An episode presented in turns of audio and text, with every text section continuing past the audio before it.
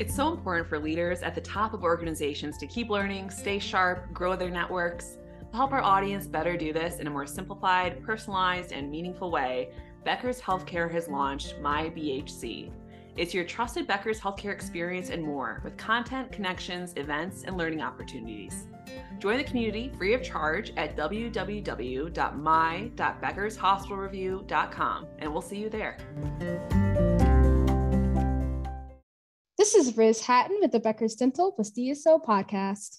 I'm thrilled to be joined today by David Thoni, Chief Growth Officer of Independence Dental.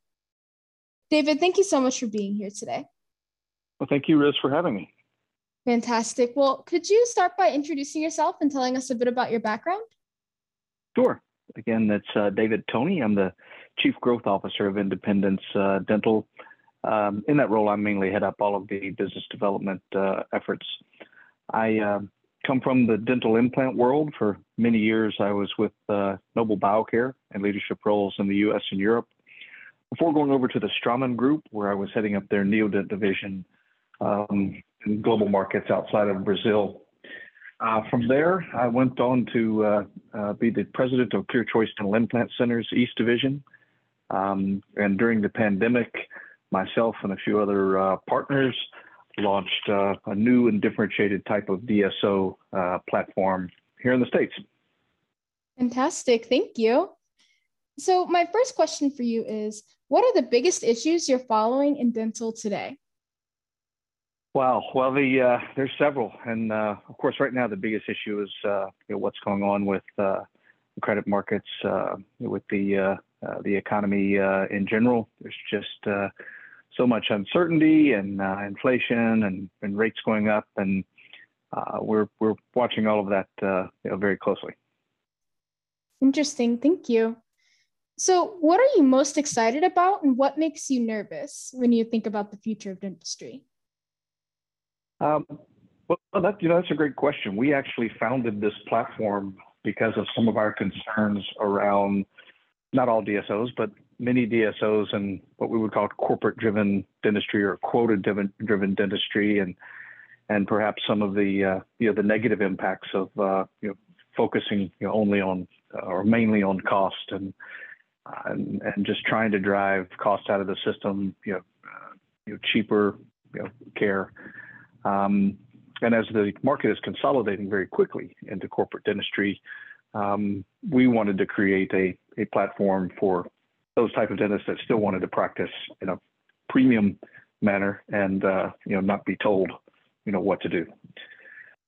So many concerns going on around the whole space with dentistry, but I think that there's always going to be a home for the boutique dentist that really wants to focus on quality dentistry. Could you talk a bit about what makes a good DSO? What are some of the traits that you found that good DSOs have? Well, gosh, there's so many DSOs out there, and they come in many different flavors. So I wouldn't want to label one good, or bad. There's a place for all of them, and different. Types of practices. Some of the bigger, more traditional DSOs provide a transition opportunity for dentists that are looking to retire and can't find another dentist in this market to buy them. So what I like to tell clients is really take a look at the business model and see if it's a good fit for you in both your short and your long-term goals. You really only get one chance to sell your practice, and you're going to be in most of these dental partnership organizations partnered with them for 3 to 5 years. So you really want to make sure that how they operate is and how they're going to ask you to provide dentistry is very, very important, because there's no looking back after you've signed on. Great, thank you. So what will the most effective healthcare leaders need to be successful in the next 2 to 3 years? One of the things that I think about a lot is culture. And what's interesting about that is that it seems like every organization now has read enough books. They know enough about what to say about culture. But what leaders really need is authenticity, because culture is more than just the slogans and you're talking about accountability, which you really mean is fear. And I just think that there's a lot of leaders out there that are paying lip service to culture, and they really need to be authentic and meet their employees and their partners where they're at, and have, you know, more real conversations, and to listen to them more.